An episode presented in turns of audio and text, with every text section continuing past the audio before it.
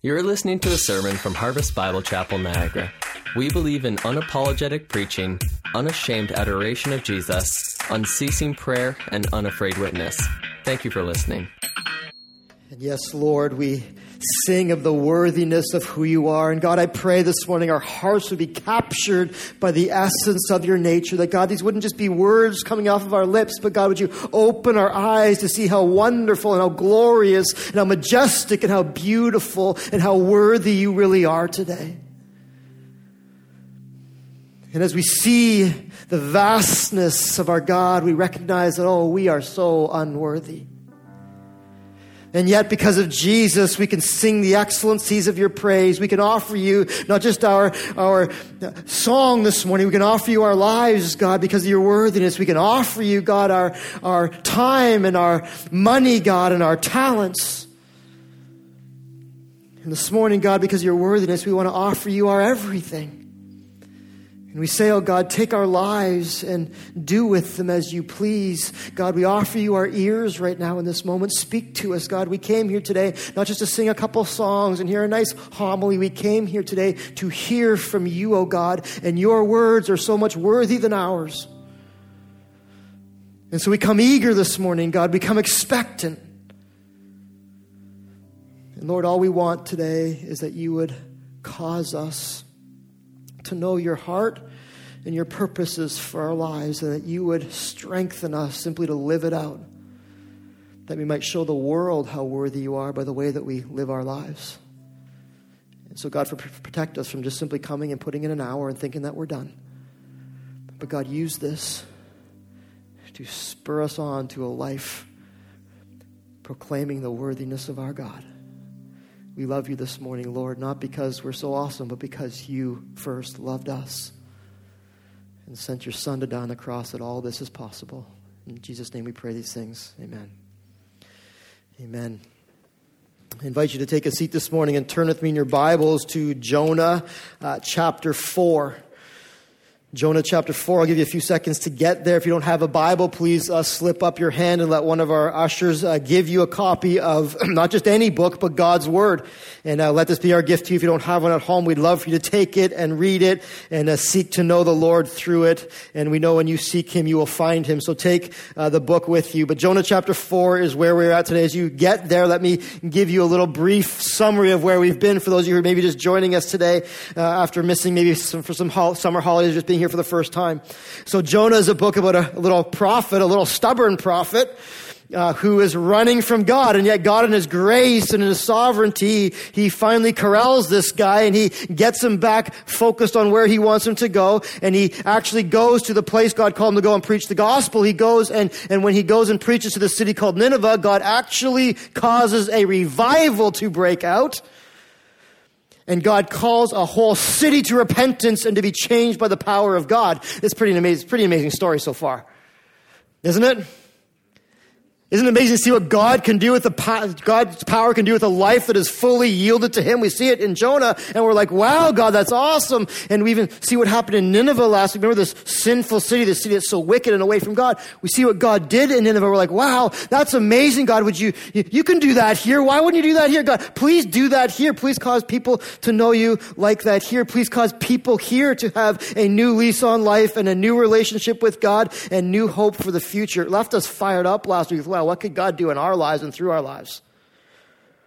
And so we think, the way the whole story goes, that this is going to nicely wrap up with a bow, right? And so God's finally got Jonah. He preaches the message. Everybody repents, and Jonah must be on top of the world, right? He must be like pumped. He must be fired up. Surely Jonah is dancing in the streets. What is a prophet? What is a prophet's main goal? Preach the word of God. What's a prophet's main desire? See people respond to God. So we can picture now that at this point we think, we think Jonah would be the guy be tweeting all his little prophets back home and all his little friends going, Hey, guess what God did in Nineveh? This is awesome. We'd think Jonah be like selfie time, you know, get the whole weeping city behind him, like, you know, Facebook. What did God do? Think about it. Jonah must be cloud nine. All that God did to rescue him from running his own way, and he brought him into the belly of a whale to spit him back out. And yet we see as we get to chapter four, Jonah's filled with emotion, all right, but it's not the emotion that we would expect. Just when we think we have this book finally figured out, yet another unexpected. This whole book is full of unexpecteds. God's an unexpected God, is he not? And we find another unexpected. I want to read it for you. I'm going to help you understand this. And I think it's an unexpected in many ways, but when you know your own heart and your own sinfulness, it's an unexpected because I think if you're honest with me, you and I can relate a lot more with Jonah than we'd like to admit. Let me read Jonah chapter 4 to us and let us learn the lessons from this prophet that we might not walk in his ways, but instead walk in the ways of Jesus. Little subtitle here is this Jonah's anger and the Lord's compassion. But, after all this has gone down, but, you know, that's going to be a like, uh oh. It displeased Jonah exceedingly, and he was angry. What? This dude's hard to figure out, is he not? And he prayed to the Lord and said, Oh Lord, is it not this what I said when I was yet in my country? That is why I made haste to flee to Tarshish. Oh, the truth is coming out. For I knew that you are a gracious God and merciful, slow to anger and abounding in steadfast love and relenting from disaster. This is why I ran away. Therefore now, O Lord, please take my life from me, for it is better for me to die than to live. Really? Here's God's answer. Remember, God's full of grace. Here's his answer. He doesn't get mad. He just, do you do well to be angry, Jonah? Jonah's so ticked he doesn't even respond. So Jonah goes out, out of the city and sat on the east of the city and made a booth for himself there. He sat under it in the shade till he should see what would become of the city. now God appointed a plant and made it come up over Jonah that it might be a shade over his head to save him from his discomfort. So Jonah was exceedingly glad because of the plant. Things are falling into place, right? But when dawn came up the next day, God appointed a worm that attacked the plant so that it withered. And then when the sun rose, God appointed a scorching east wind, and the sun beat down on the head of Jonah so that he was faint. And he asked again that he might die, and said, It's better for me to die than to live. But God said to Jonah, Do you do well to be angry for the plant? thinking by now Jonah would get it, right? Jonah's response, man, he is stubborn. Yes, I do well to be angry. Angry enough to die. Thank you very much. And the Lord said, like, can you imagine the Lord's heart in this?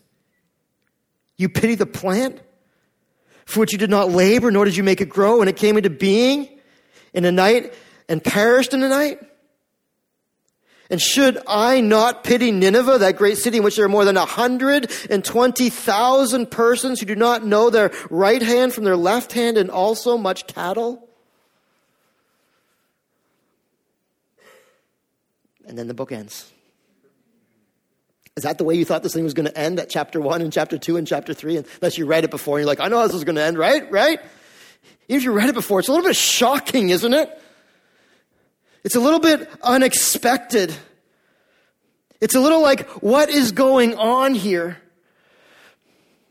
Until we stop and really take a good look at our own hearts we realize that, man, it's not too hard to understand because I am more like Jonah than I'd like to admit. My heart is so fickle, it's so up and it's so down, and, and even when it comes to things of God, oftentimes I think I know best, I think I know what's right. And yet we fail to see that we serve a God whose way is always right. We are seldom right. God is always right.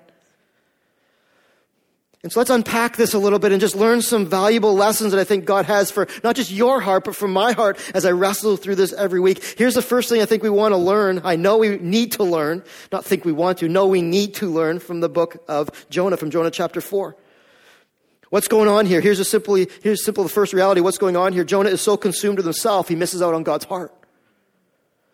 Isn't this true of all of us? I can be so consumed with myself that I miss out on God's heart for what he wants to do in the world around me. Here's Jonah. Here's Jonah. This is Jonah. He had all the head knowledge, but he had zero heart knowledge. And he blatantly fires back at God. He's, he, look what it says in chapter 4, verse 1. Thinking this would be like a highlight reel. Thinking we're in this case, man, if, if I'm preaching to 120,000 people, they all fall on their faces before the Lord, like, I'm thinking that's a win. Jonah comes at it from this. He blatantly fires back at God for God's goodness. He's ticked that God is good. Instead of rejoicing, Jonah gets angry. And so now we're starting to, starting to make a little more sense the whole book now, right? Remember that whole one line sermon he preached? And we're like, why would he preach a one line sermon? Because he didn't want them to repent. Why did he not add the hope of the gospel? Because he was hoping that they would actually come up and a, he was hoping to see the fireworks go off. And so we see that even the sermon that he preached, it wasn't really about him, it was about his faithfulness. God actually took this guy's like ill intent and used it for good. Jonah was actually hoping God was going to curse Nineveh. So this little passionate preacher really had a whole bunch of underlying false desires in his heart, and so much so that chapter 4, verse 1 is really translated this in the original language. It was evil to Jonah with great evil what God had done. He hated what God had done. And so, remember our parents to say, if you don't have anything nice to say, don't say it at all. Well, Jonah didn't get that because instead of just keeping this in, he now expresses it to the Lord. So look at his prayer in chapter, in, in, chapter 4, verse 2. And so he's, he's angry he starts expressing it to the Lord in the form of a prayer. This is Jonah just like bare bones, no hiding, no pretending. He's just expressing his heart to the Lord. And we see how ugly it really is because it's so different than chapter 2. Remember when God saved him and Jonah says, heart of worship? Now he's like a heart of lament and a heart of complaining. Look what his prayer is. He addresses it, O Lord, but it's really not about God, it's about him. O Lord, is this not what I said when it was yet in my country? This is why I ran away, God, because I knew that you're, I knew that you're these things, that you're gracious and merciful, slow to anger and abounding in steadfast love. Remember, we're trying to decide why, why is he running? Well, you know why he was running? Because he knew that God was everything he said he was, and he knew in his own heart, he determined that the people of Nineveh did not deserve God. And he's like, this, grumpy little kid, right? Isn't it just like you, God, is what he's saying. Wasn't just like you, God, all, all gracious and merciful. But don't you realize that these are the, the evil ones, not the good ones? Don't you realize that they're opposed to you and not for you? Like, somehow he got the character of God, but he missed the heart of God. Somehow he even knew his Bible, but he missed the heart of God because this, this uh, verse here, you know what he's really doing? He's, he's quoting almost word for word Exodus 34 6. He's talking about God's character and how God is gracious and merciful, slow to anger, and abounding in steadfast love. He knew the word of God. He's quoting from Scripture. He's quoting from Exodus. He's this is almost the same thing that's said in Joel. The Joel the prophet almost says the exact same thing in Joel 2:13. Write them down and look them up. Nehemiah the prophet reminds the people that God is so merciful and gracious. Psalm 103 verse 8 says the same thing. We know that God's merciful, right? Jonah knew that God was merciful. Jonah knew God. He knew God all right. It wasn't, it wasn't a matter at all of Jonah like, I'm not, I'm not sure if he had a, he didn't have a brain cramp. Like, is God really merciful? He, he knew right well God was merciful. And in his heart, he resented the fact that God was going to be merciful to somebody else other than him and his people. He knew God doesn't like to punish. It's not his favorite thing in the world to wake up and want to punish. He knows that God's not a, sitting on his throne going like, I can't wait to hand out the next life sentence. This is going to be awesome. I can't wait to hand out the death penalty. Jonah got it here, but he missed it here. Got it for himself. Chapter 2, we see that he fully grasped the grace of God. He saved me. Thank you. So wonderful. He missed it for everybody else.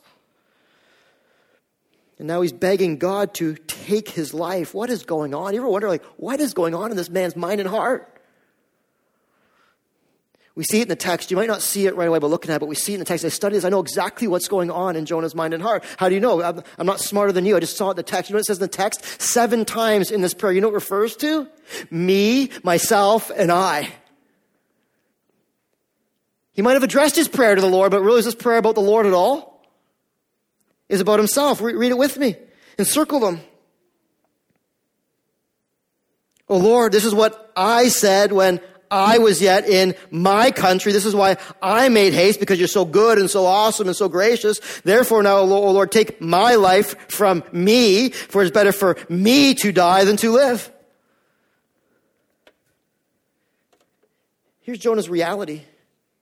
This is what set this whole book off when God came to him with a mission. Jonah was so self absorbed. He was so focused on self protection and self interest and self motivation and self promotion that he had absolutely zero time for the heart of God or in having a heart for others.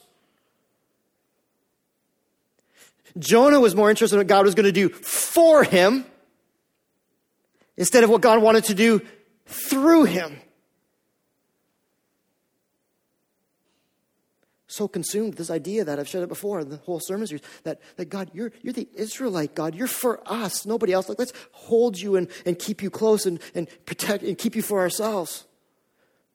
Maybe it's the fact that, that Jonah knew that the Assyrians' lot in life was to take down the, the Israelites. So he just, he just knew that if this would happen, that it would be detrimental to him. Maybe even this, maybe his reputation was at stake. Remember, he preached to like, God's going to destroy you in 40 days? Well, what happens when a prophet prophesies something and doesn't come true? Right? All the other prophets are like, well, it's really Jonah. They're going to question his, his, his position and his integrity, and, and it's going to look bad for him. And all he's wrapped up in is me, myself, and I.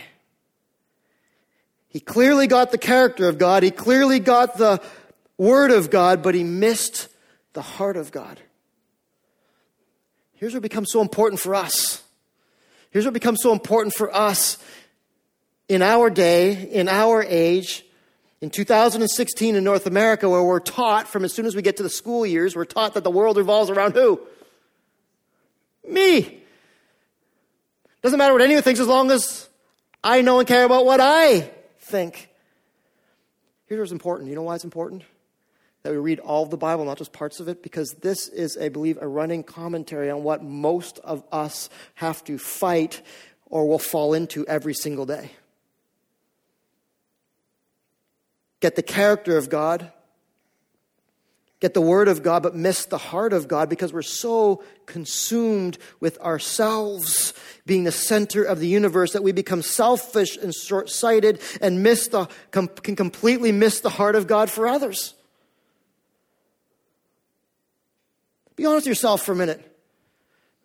Do you really believe that you have God's complete heart for others and a burden for the lost and a burden and compassion for other people? Or do you think that more often that you walk through life so conformed to the world that your heart is no different than anybody else's apart from saying you believe in Jesus? I'm not the super spiritual guy up here. I, I find myself in that place often.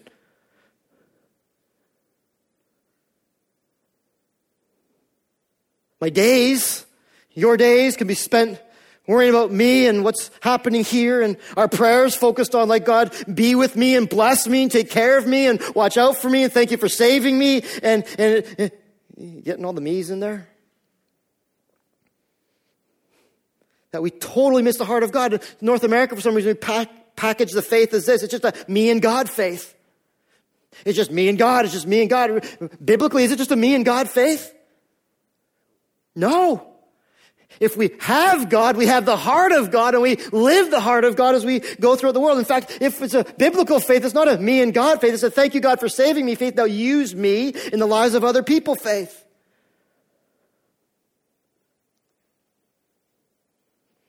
Let me ask you this. How often do you in a day, in a week, in a month, plan your days around others rather than yourself?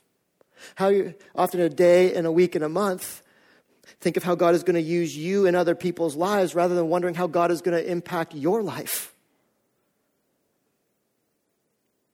It's easy to get down on Jonah and be like, what a punk, man. How does he not get it? I studied this week. I sat before the gods, before God saying, God, how do I not get it? God, would you give me your heart again for people?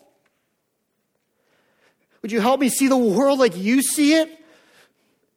Not just on a Sunday morning for an hour, but for real, that my life would be changed by that. I would be not so consumed with myself that I'd be living for others.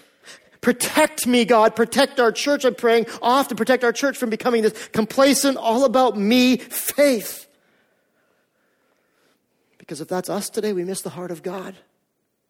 And if we miss the heart of God, We miss the presence of God. We miss the presence of God. We miss the purposes of God.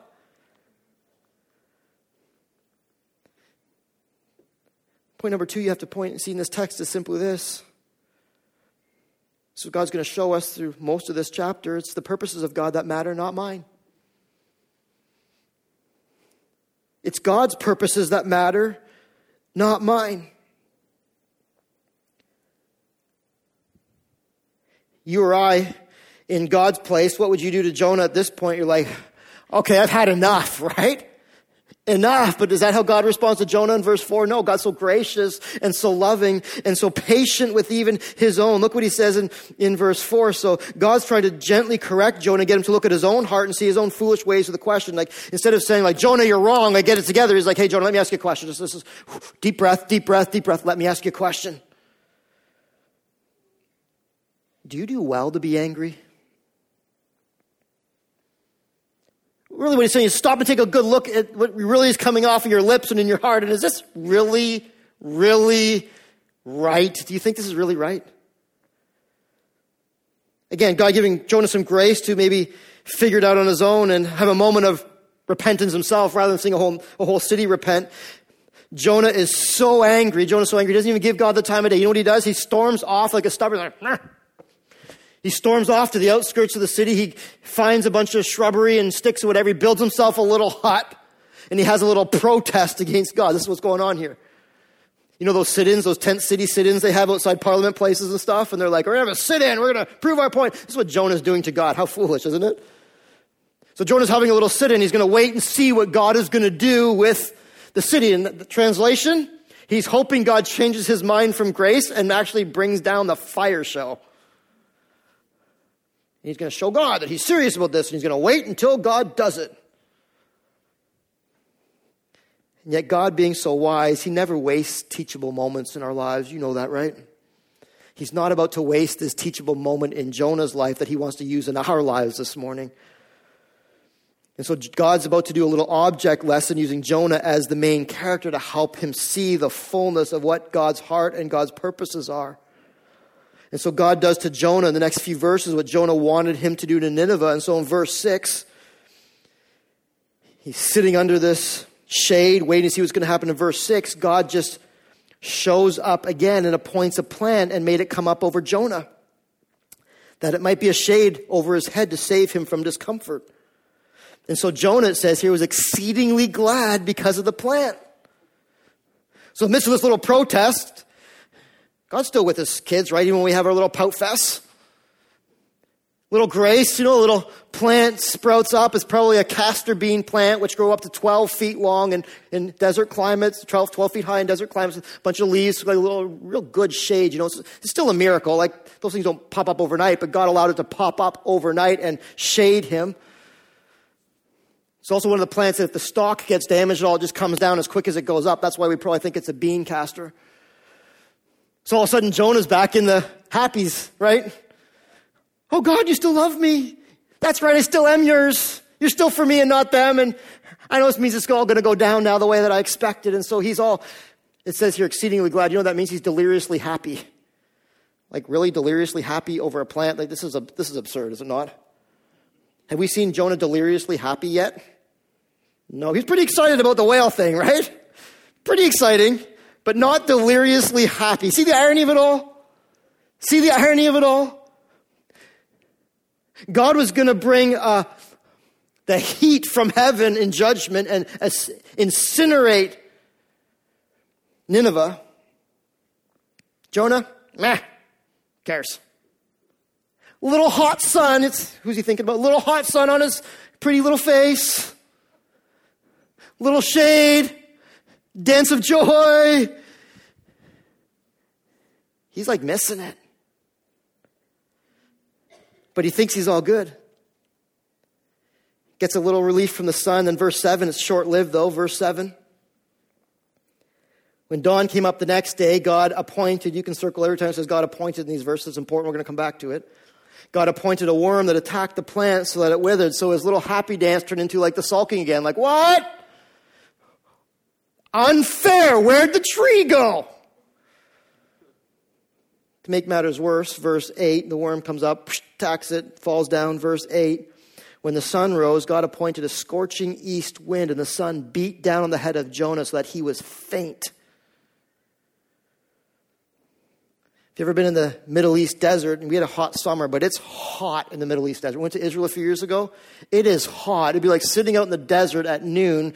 The wind blows. It's almost like they got like a blow dryer on high in your face at the same time. You're like, man, this is a scorcher. So then Jonah goes back to chapter two. He thinks his life is ebbing away again, right? And so he goes back to the whole routine. Not fair. Not what I wanted. Don't like it. I think it's better for me to die than to live. Wow. I read this and I'm like, man, Jonah is like an emotional teenage, spoiled, I was going to say girl, but a boy, girl. Isn't he? Wait for it, because you're going to see how this applies to us. Wait for it. Like one minute he's happy, thinking God loves him and all in the world as well. Next minute he's angry, thinking that God doesn't love him, he may as well die. Oh God, everything's going the way I want, the way I think it should, so you're so awesome, you love me, yay! Let's have a little party moment things go a little bit off and things turn the way he doesn't think it should, it's like, oh God, who do you think you are? Like, how come you're so mean to me? You mean, you meanie, you, you hate me. Why don't I just die? Why'd you even have me in the first place? If you have teenagers, you've heard that recently.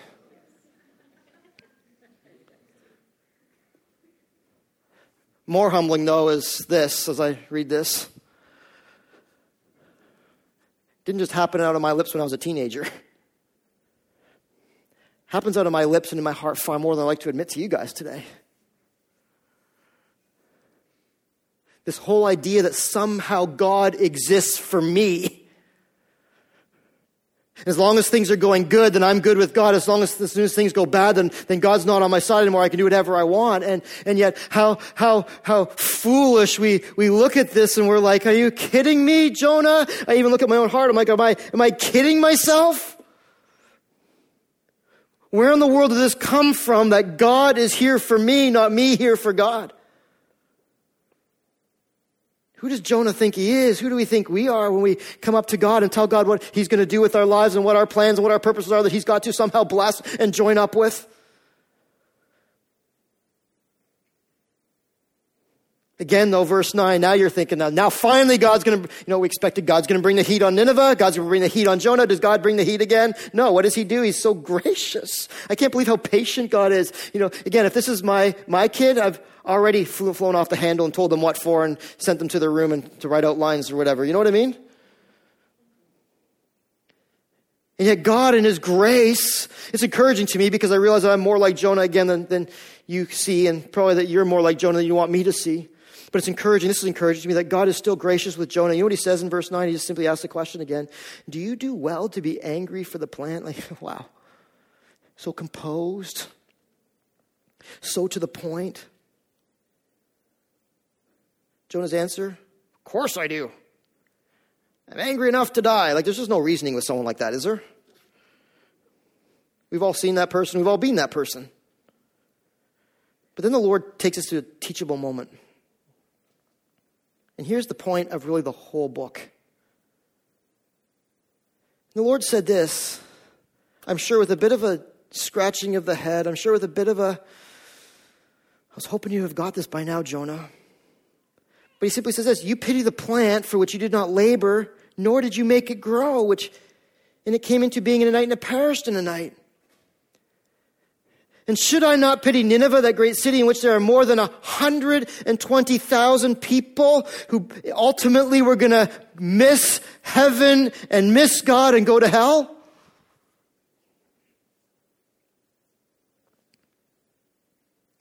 Really, Jonah, did you plant the plant? Did you care for it? Did you put some sweat in the game? Of course not. You had no part in it. What right do you have in determining its fate? I gave it. I can take it away.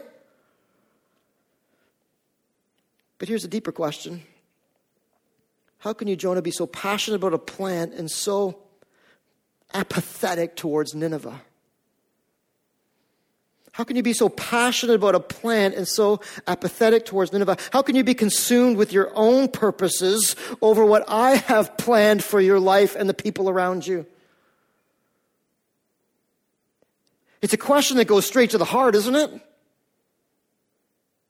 See what God's doing here? Here's what God's simply doing. It comes from the Bible Knowledge Commentary, It says it much better than I do. Here's what God's doing here. God wants Jonah to see that he has no right to be angry over Nineveh or the vine. Why? Because Jonah did not give life to or sustain either of them. Nor was he sovereign over them. He had no control of the plant's growth or withering. The vine, in fact, was quite temporal. It sprang up overnight and died overnight and was of relatively little value, yet Jonah grieved over it backwards. Whereas Jonah had no part in making the plant grow, God created the Ninevites.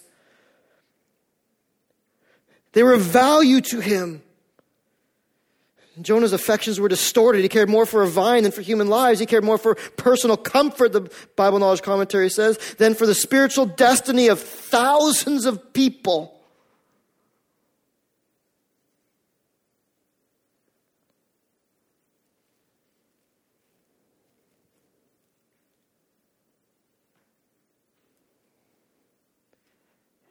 This describing Jonah? Or is this describing us? Ask yourself the very important question today do I know the heart and the purposes of God? Or am I living my Christian life like a spoiled teenager who's only happy if I get my own way and not happy if I don't?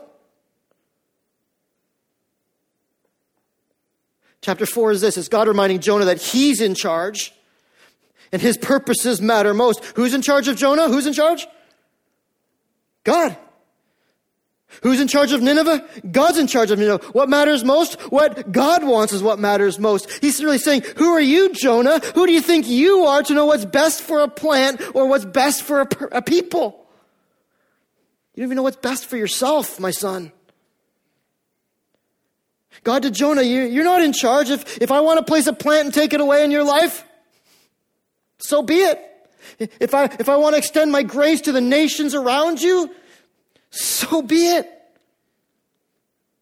If I desire to spare a city from destruction, it's up to me. It's my purposes that matter, not yours. Here's Jonah's lesson he needs to learn. Jonah's goal needs to be in life this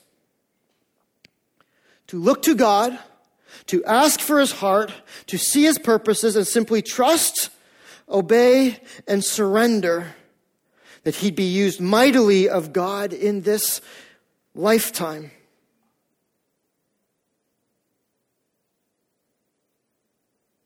That's it. We don't have a story in the same way if Jonah would have just from the beginning just simply humbled himself and trusted and obeyed and surrendered. He would have saved himself a lot of pain. He has no joy, clearly. There's no joy in Jonah's Christian faith. He would, he'd have some joy in the Christian faith because that's where joy comes from in submitting and surrendering and doing things God's way, not ours. And we have a whole different little prophet before us. Jonah's so opposite of Jesus, isn't he? Jonah foreshadows Jesus in some ways. Belly of a fish, three nights, rose, sprung forth, preached, saved, yet he's so unlike Jesus in other ways. Think Jesus. Jesus was the one who came with perfect submission to the Father. He came from heaven down to earth. Why did he come? To do God's will and accomplish God's will for his life and our lives. Jesus came fully submitted to God. God, what do you want me to do? Where do you want me to go? What do you want me to preach? And we're thankful he did because it took him to the cross to die on the cross for our sins that we might be reconciled to God. And it's Jesus is, that is who our example is not Jonah. Our goal is to be like Jesus, not like Jonah. We exist for God. He doesn't exist for us. It's important to get today. God has a right to do whatever he decides in our lives and the lives of those around us. This is the story of Jonah. And God has good purposes for us and for those around us. It's time for us to give up our place on the throne and stop talking back to God and planning our lives and deciding how God's going to do what he's going to do through us and simply surrender and say, God, take my life. I want it to be yours that your glory would shine through me. Yes, God, do things for me, but most importantly, do things through me for the glory of your name. This whole book is about God's sovereign and divine purposes for all people. And He has a purpose for us that's far greater than any purpose we can come up with on our own. He's got a plan for our lives that's far greater than any plan that we could conjure up in our spare time. What's God's purpose and what's God's plan? That we'd have God's heart and we'd be his vessels of grace in the world around us. It's plain and simple. Let me ask you this. Are you getting his point? Through Jonah, are you getting his point? I pray we are because I pray that God will protect us from being like Jonah. Please, God, don't let us be like Jonah. Jonah's so interested in the superficial, he's missing out on the eternal. He's so interested in the temporal, he's missing out on the forever.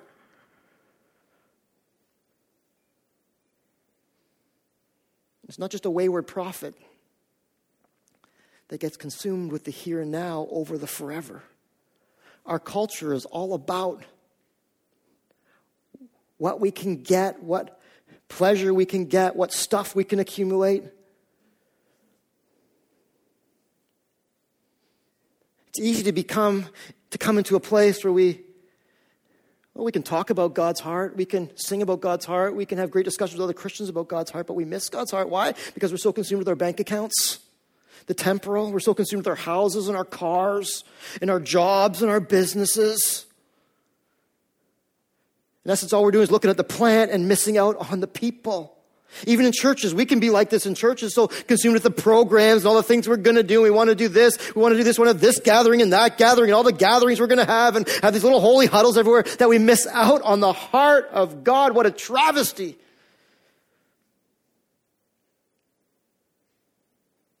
It's not funny.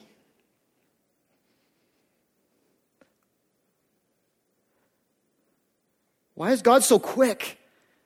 To give compassion to people that don't deserve it because there's heaven and there's hell at stake for people's lives.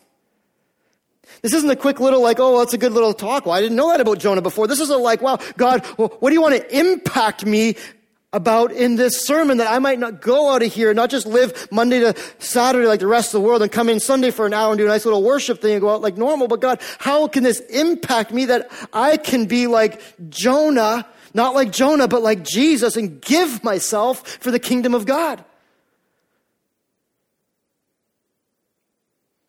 Because in the end, if we have it all up here and not up here, not only do we miss out on our mission, we probably miss out on God totally.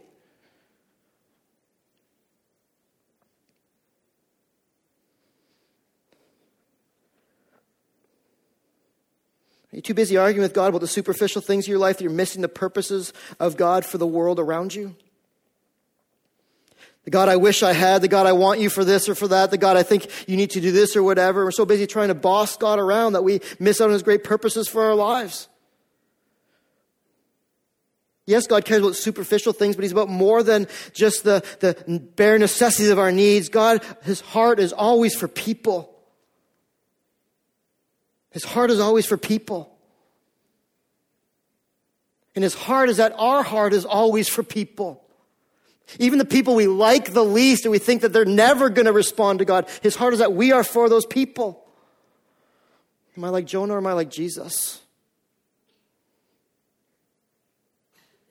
What if your life goes nothing like the way you think it should, but God arranges it in a way that He'll use you for His glory in the lives of others? You okay with that?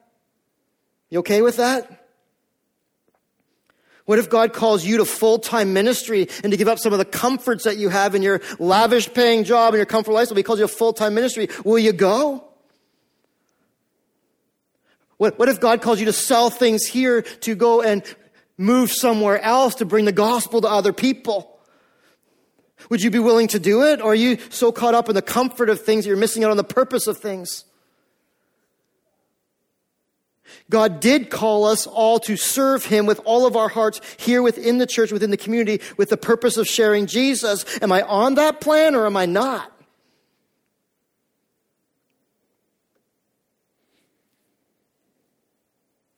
Will I trust God with my life regardless of whether it makes sense to me or it doesn't? Will I let God be God in my life or I try to control Him and His purposes and His ways?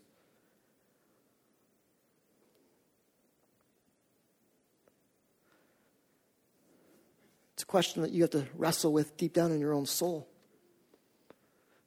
It's a question to not be taken lightly. It's a question that God's just not going to let sit on your heart for weeks and months on end. There's too much at stake. There's too much at stake for you as a follower of Jesus Christ. There's too much at stake for the kingdom of God.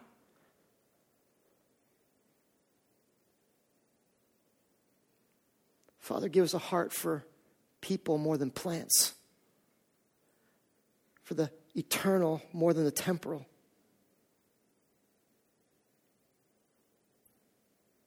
This is God's heart. It's not just some preacher making this stuff up. This is God's heart for you and for I. Get on this page, we will find the fullness of joy and Christian life. We get off this page, and we're going to be like Jonah, this miserable, grumpy, eking through life, Christian life. I'm going to serve God if I have to. That's not the way God intended it. God wants us to be a, a joyful, life giving, life giving adventure with Him as we seek His face and we seek to be used of Him. And ultimately, look at this. Look at this last verse. This kind of summarizes it all together for us, this whole book. In the end, God's goodness will always come through. It's God's heart. This is, this is the heart of God. God is a God of compassion and a God of pity for those who are lost and needing Him.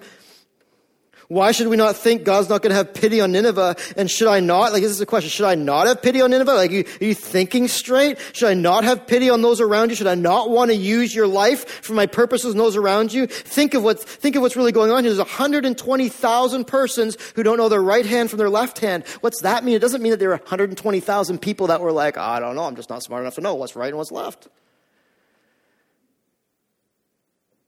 Was 120,000 people who were so morally blinded and morally confused. They didn't know what way was right and what way was wrong. They didn't know up and down in a spiritual sense and a moral sense. And they were in this hemmed in, overrun with sin so much they couldn't even see their way out. They had no idea they were even in sin. That's how desperately in need they were of God.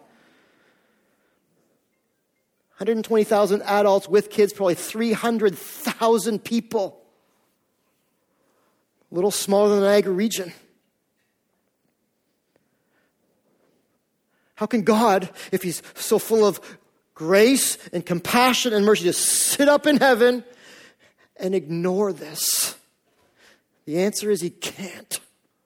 That's why He sent Jesus. That's why He's called you and I to get in on His mission for the world around us because God longs to use our lives to free people from the bondage of sin and help them see the glory of a Savior. God wants to use us to change people around us as we preach the message of Jesus and let His Holy Spirit work. Because God is ultimately a God of mercy and compassion. And he's looking constantly for ways to show his mercy and compassion to the world that so desperately needs him.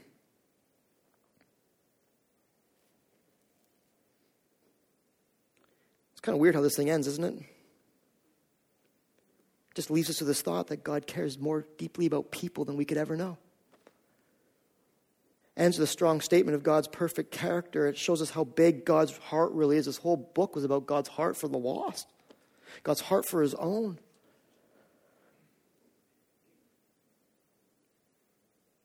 Love how it starts with God coming to Jonah with a word. It ends with who gets the last word always? Who always gets the last word? That's it. I love how it starts with Jonah just doing his thing. God comes to him like, I got a word for you. How it ends with a question like, I get the last word. I speak last. Ends with a question mark. We don't hear from Jonah again. We don't know what Jonah's response was to the question. We don't know if it changed his life or not, but it leaves us to ponder the same thing that God left Jonah to ponder with. It leads us to ponder and contemplate where is my own heart in following God wherever he leads and doing whatever he says? Am I willing to follow or will I run? Am I willing to allow God to put his heart in me, or am I, allow, am I going to be walking through this life trying to tell God what my heart ought to be for him?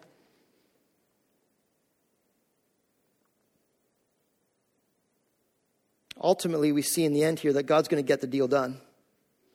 Whether we choose to get on side or not, God's going to get her done. But what his greatest desire is, is that we would be wholly yielded and submitted to Him, that He would do it through us for our joy and His glory. Am I going to be like Jonah? Am I going to be like Jesus? Thankfully, God's grace covers us in all of it, right? But am I going to be like Jonah? Or am I going to be like Jesus? And you be like Jonah chapter 1 and chapter 4? Remember those two chapters? He's running, he's angry, he's a prophet, but not really doing the prophet thing, calling himself a prophet. Or maybe like Jonah chapter 2 and 3, where he's worshiping and he's available for God's purposes and he's preaching and he's being obedient and submissive to the will of God. If nothing else in this whole series, I pray simply this you see the overwhelming grace of God, a God that pursues us and that you in turn would be men and women, boys and girls who would want to go out of this place and have the heart and the purposes of God to also pursue those around you with the glory of the gospel.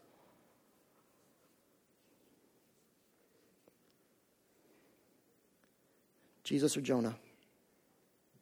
Jesus or Jonah? Let's pray that God will allow us all to be reflections of Jesus Christ as we live for his glory.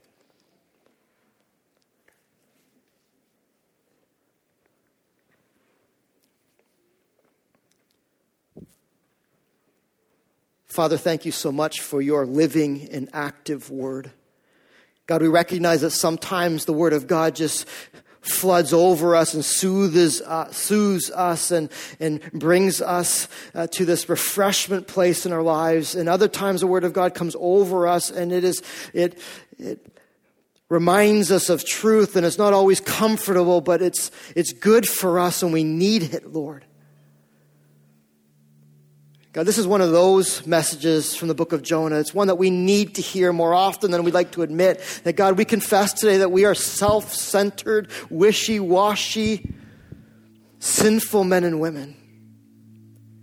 Not just in need of your grace for heaven, God, but in need of your grace every day to live, to see the heart of God, to, to live the heart of God, and to be your vessels here on this earth. God, we need you for this. God, I pray today that you would help us, Lord, get beyond our own agendas, get beyond our own purposes, and surrender ourselves to whatever you want for us in this life and in the world around us. God, would you give us a heart and a burden that the world around us might see the true fullness of the compassion and the grace and the mercy of our God?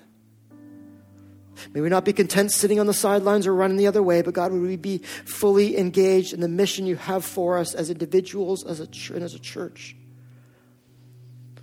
Protect us, Lord, from complacency. Protect us from thinking that this Christian life is about anything other than about for you, God. Help us to once again see that we exist for you. You don't exist for us. And help us live in proper this proper relationship with you.